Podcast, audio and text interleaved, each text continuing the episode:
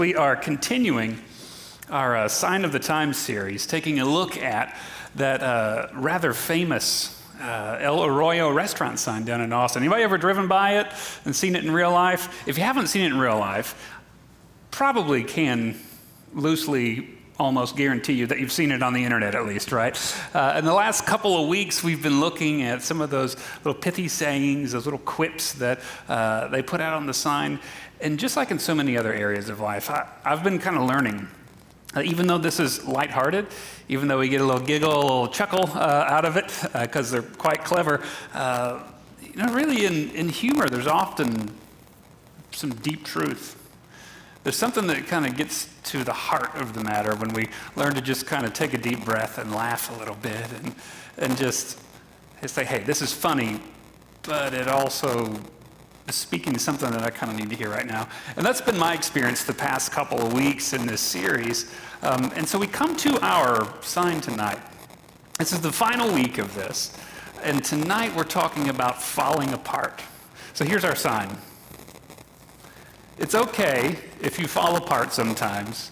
Uh, tacos fall apart, and we still love them. This one's uh, a little personal for me uh, because this is actually uh, pinned up on one of the bulletin boards in the south stairway over in the office building.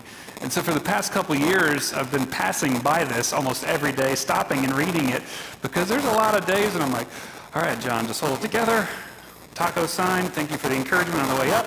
Uh, and, and then I can get going on my day because that's a reminder that we all need to hear. Um, because we all fall apart sometimes. It's part of being human. And the thing is, is it doesn't really feel good. You know, I've fallen apart and, and messed up and, and really just done something that maybe I shouldn't have done so many times in life. Uh, back in 2005 at Christmas time, it was the uh, so third Christmas that uh, my wife and I were together. We didn't have kids yet. Um, I was working at a church. We were living in a parsonage, and my wife was uh, doing her student teaching. Uh, you know, getting, getting ready to wrap up her degree, and so she was doing that instead of working, and I was just working at a church uh, and living in the parsonage, and we didn't have you know a lot of money to spend on each other for Christmas, but we still wanted to get each other something. And I'll tell you something. This is an admission that I have to make tonight. I'm really one of the worst gift buyers that you'll ever meet in your life.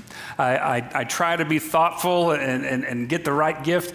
I strike out a lot. Um, and my grace filled wife has been so kind through the years and putting up with that. We've, we've learned that the Amazon wish list, where she just tells me what to buy her and sends that to me, is really the best way to go. Um, but I was doing my best. So we went down to Walmart and we, we split up. And we just took like 50 bucks and said, okay, half an hour to shop, then we'll come back here, then we'll go home and wrap the gifts, right? Just made a little game out of it. And uh, I was thinking, what do I get her?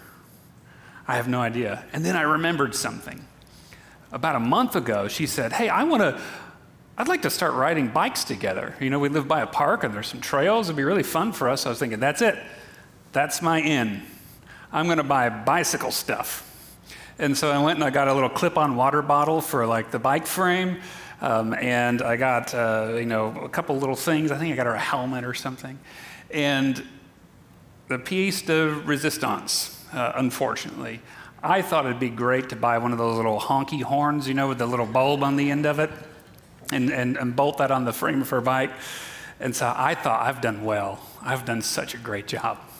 Christmas morning comes around, we open the gifts, and can you, I'm going to leave it up to you to guess the expression on her face when she opened a bike horn with a little rubber bulb on the end of it. And, and I knew that I had really messed up. Um, and I was like, okay, I'm sorry. I, it took me a while to dig out of that hole, but I knew I had done the wrong thing. I had completely just whiffed it. And so I know what that feels like even when our intentions are good, to uh, you know step off into something and mess it up, fall apart. And the thing is, is that that is a universal human experience that is not unique to any one of us, but we all know what that feels like. And the Apostle Paul knew what that felt like too. So we're going to look at Scripture tonight in 2 Corinthians uh, chapter 12. We're going to read verses 6 through 10 together, real quick. Now, Paul uh, will set the story a little bit. You know, this is one of those churches that he had a long relationship with. He helped found the church. He, he, he, he spent much time with these people on his journeys, and, and, and he wrote quite a bit of material that we still have in the New Testament, in 1 Corinthians and, and 2 Corinthians, encouraging them and shaping the life of their community and continuing to disciple them long after he'd left town. And 2 Corinthians chapter 12, he gets on the subject that he actually talks about quite a bit, and we're going to get into that in a second. Uh, but he's talking about boasting here in verse 6. But if I wish to boast, I will not be a fool, for I will be speaking the truth. But I refrain from it, so that no one may think better of me than what is seen in me or heard from me, even considering the exceptional character of the revelations. Therefore, to keep me from being too elated, a thorn was given me in the flesh, a messenger of Satan to torment me, to keep me from being too elated. Three times I appealed to the Lord about this, that it would leave me. But he said to me, My grace is sufficient for you, for power is made perfect in weakness. So I will boast all the more gladly of my weaknesses, so that the power of Christ may dwell in me.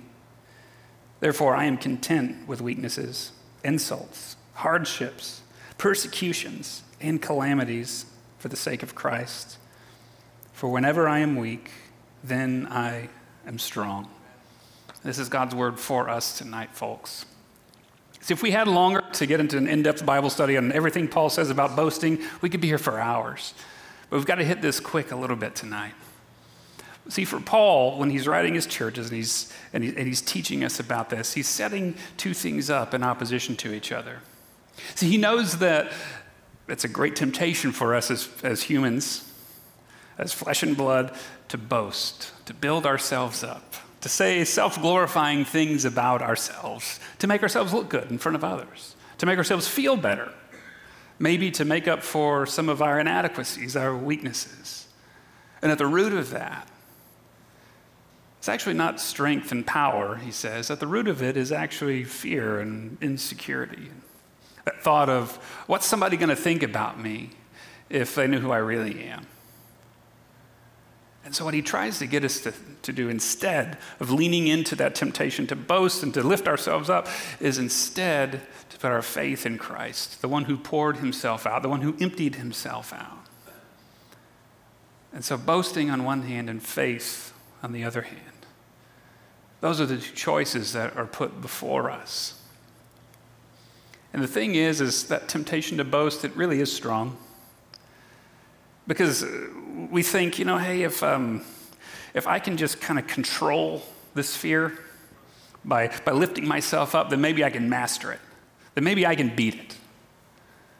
And the truth is, is that when we ever, whenever we try to do that, it ends up beating us we end up becoming enslaved to that fear, enslaved to that insecurity, always running from it, always trying to hide it. And yet, Paul is telling us tonight just let go of it. Don't worry about that. Don't worry about glorifying yourself, glorify Him. And know that there is actually strength in weakness, that there is power in admitting that I am not the be all end all for myself, that I am not my own Savior. So, how do we tonight, how do we overcome that temptation to lean into fear and insecurity and lift ourselves up and boast in our strengths and show that side of the best side of ourselves to the world? How do we, um, uh, how do we instead embrace that transformation that comes through faith? and being vulnerable and transparent with the Lord and with those around us. Well, I think there's actually two things that we can kind of pick up on in, in our scripture tonight to help us get there. The first one is this like I said, we all fall apart. And you know what? Sometimes when I fall apart, when, when everything's breaking down, guess whose fault it is? It's my fault.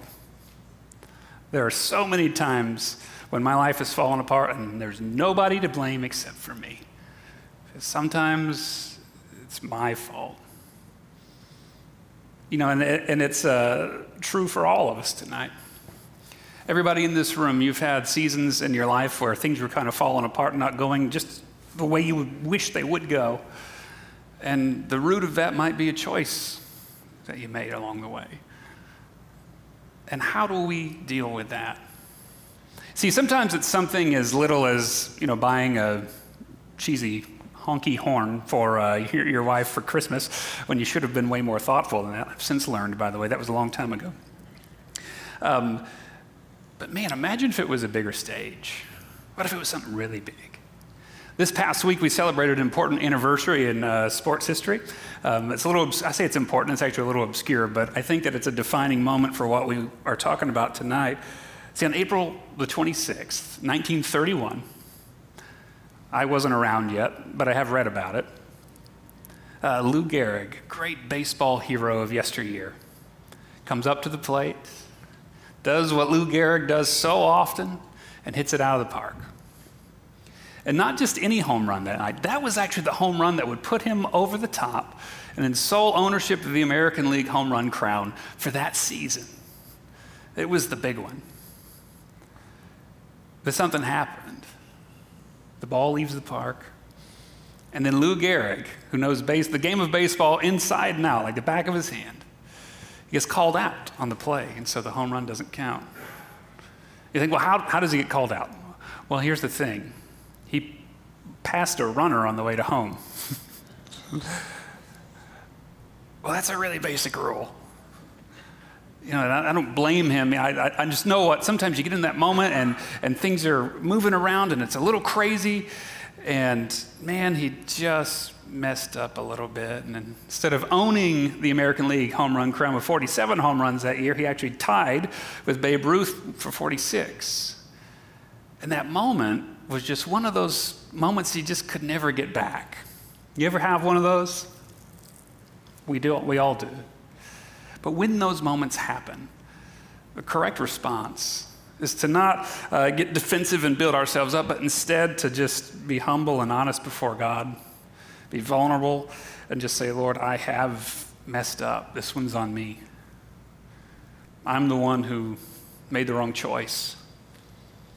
I'm the one, and it's my fault this time, Lord.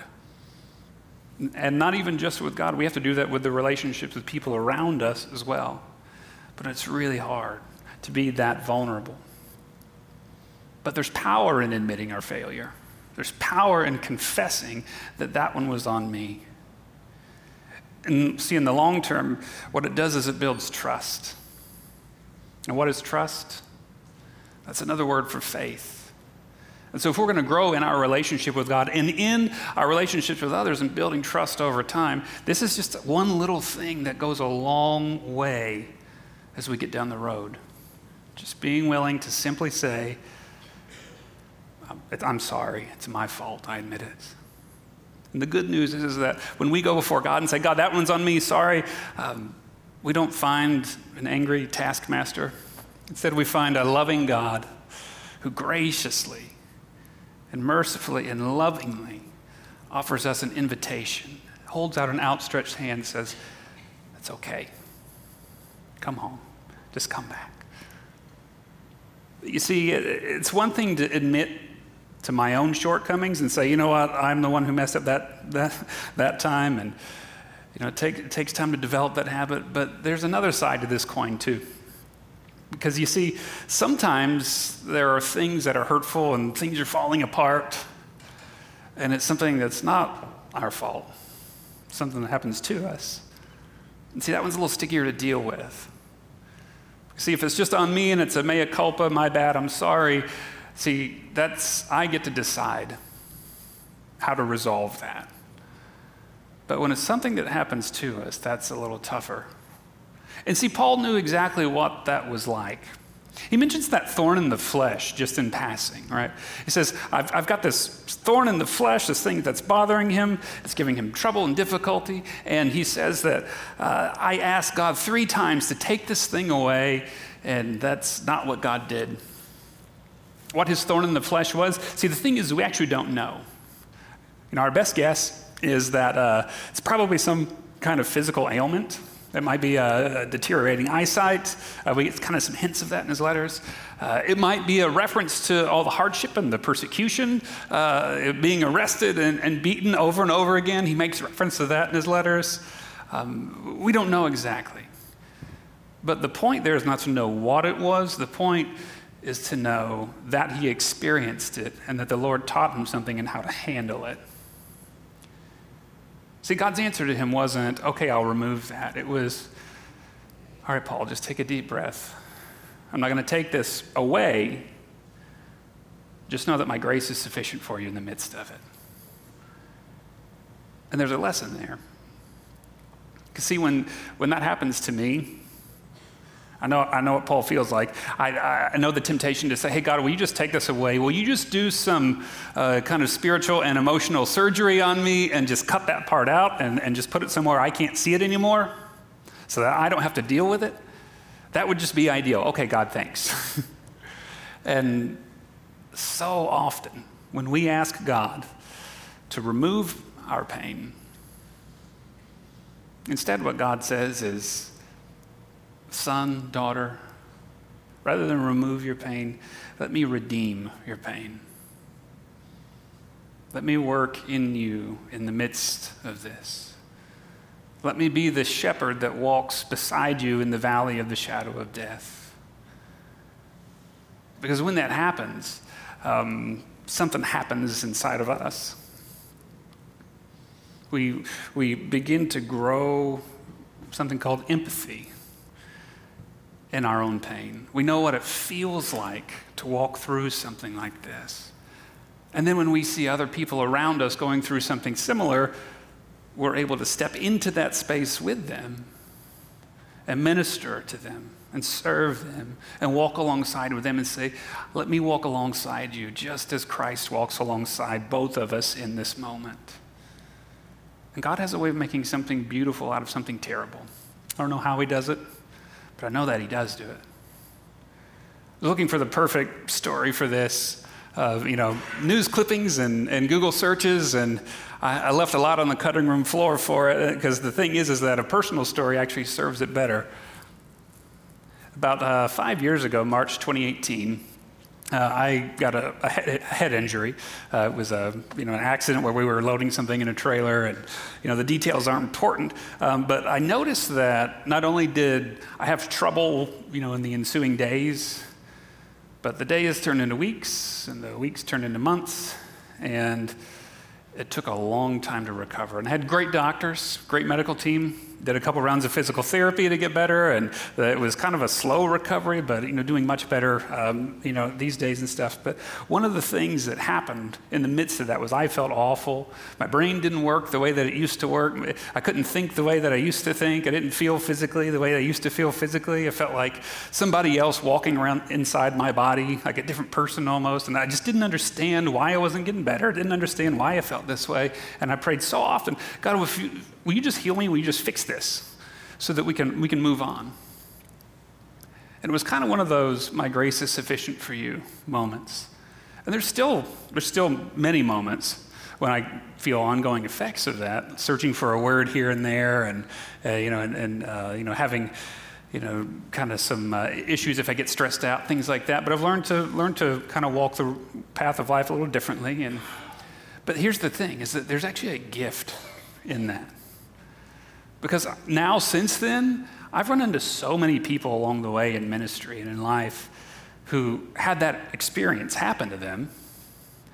And I'm able to say, yeah, this is what it was like for me. And, and I can listen, and I can listen well and walk with them in it. And it can just be a moment where God takes something that is hurtful and use it for redemption and use it for beauty and use it for His glory. And it's just so humbling to be a part of that. Because I would have way preferred for God to just take that away. And instead, he said, Jon, let me redeem it. Let me make something beautiful out of this. And the thing is, is that what that leads to is a perspective change. It changes our perspective from, um, hey, God, I'm, I'm hurt and, and I'm, I'm struggling and I'm suffering, and those are very legitimate things to say to God. But it changes our perspective over time into instead of I'm hurting, after time of, of healing and God redeeming it, it leads us to a place where now I can see the world as, you know what, I have an opportunity to help. I have an opportunity to step into that place with somebody else and point them to the one who can redeem that pain, the one who can lead them forward, to the one who can make something beautiful out of something hurtful in their life, too. And that's a call that God puts on all of us. You see, pain can actually, like I said, it's kind of a gift um, because it makes us aware. It, sounds, it even sounds funny saying that, that pain can be a gift. But it's just like physical pain. You know, if, if I didn't have physical, the, feel, you know, the, the sensation of pain in my hand and I touched a hot stove and I didn't know it was hot and I left my hand there for too long and and it got injured because I didn't know that it hurt, then I would be in much worse shape. And so sometimes that pain, it just makes us more aware to the things that are going on around us and the things that people around us are going through. Author C.S. Lewis, uh, he says that God actually uses pain kind of like a megaphone. He says that uh, pain insists upon being attended to, it gets our attention. God whispers to us in our pleasures, speaks in our consciences, but shouts in our pain. It is his megaphone to rouse a deaf world. In other words, God doesn't cause our pain. I'm going to be careful and say that. I don't think for one moment that God causes our pain and is the source of, of that. But He does use it. He does work in redemptive ways through it. He does get my attention through it. He does make me more attentive to others around me through it. He does make me more attentive to Him through it. So there's something to be thankful for in that. And again, Paul, he knows this. When he's writing here, he, he's written in Romans chapter 5 as well that, you know, hey, we all go through suffering in life. This is, again, something that we all face. But you see, the thing about suffering is that suffering, it teaches us perseverance when we walk with God through that suffering. When we continue to walk with God, when we learn perseverance, that teaches us about character. And then when we keep walking with God through that, that character, it, it teaches us about hope. It points us to our ultimate hope beyond the moment that I'm in right now and the place that I am right now. It gives me a much broader perspective on who God is and what His creation is and who I am in it and who I am in His family as a child, adopted into His very family. Now, folks, like we said at first, sometimes we mess it up. Sometimes we're the ones who step in it.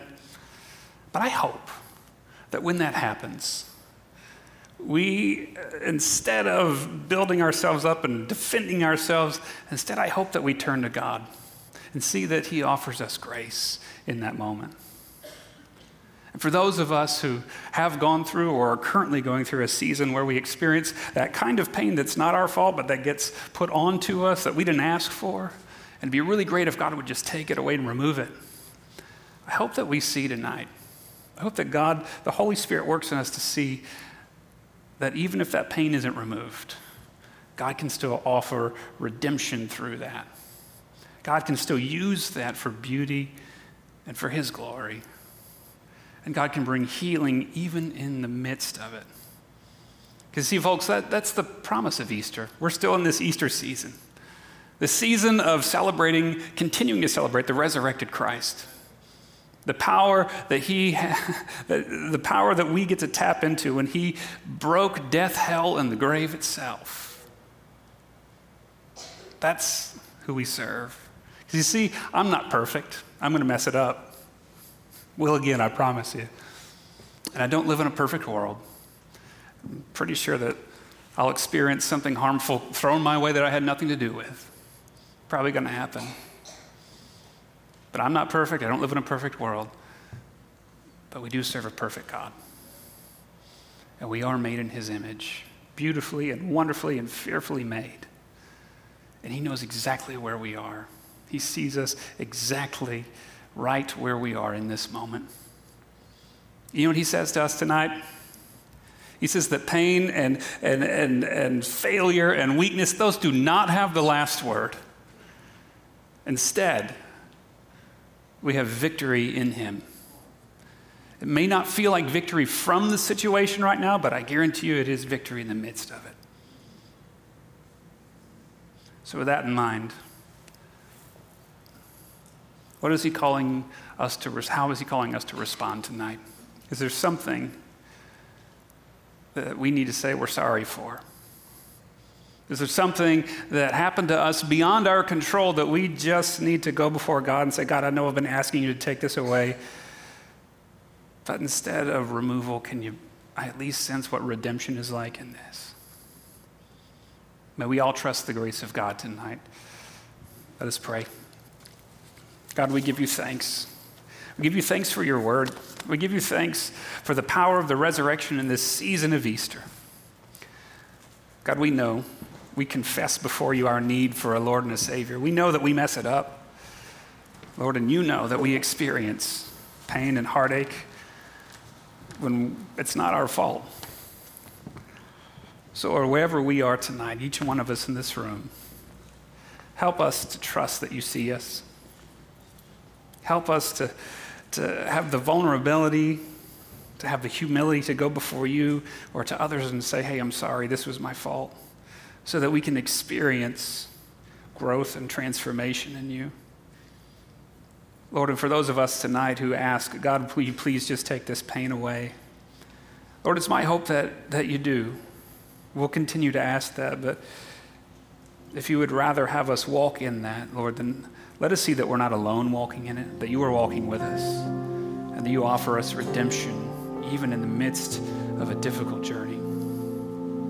May we see that we truly have a victory in you, Jesus. Amen. Thank you for joining us. Please make sure to rate, review, and subscribe so you don't miss new releases. We'll have new podcasts coming out all the time. Be sure to check us out online at whiteschapelumc.com. Please download the WC Life app and follow us on social media to stay up to date with all things WC.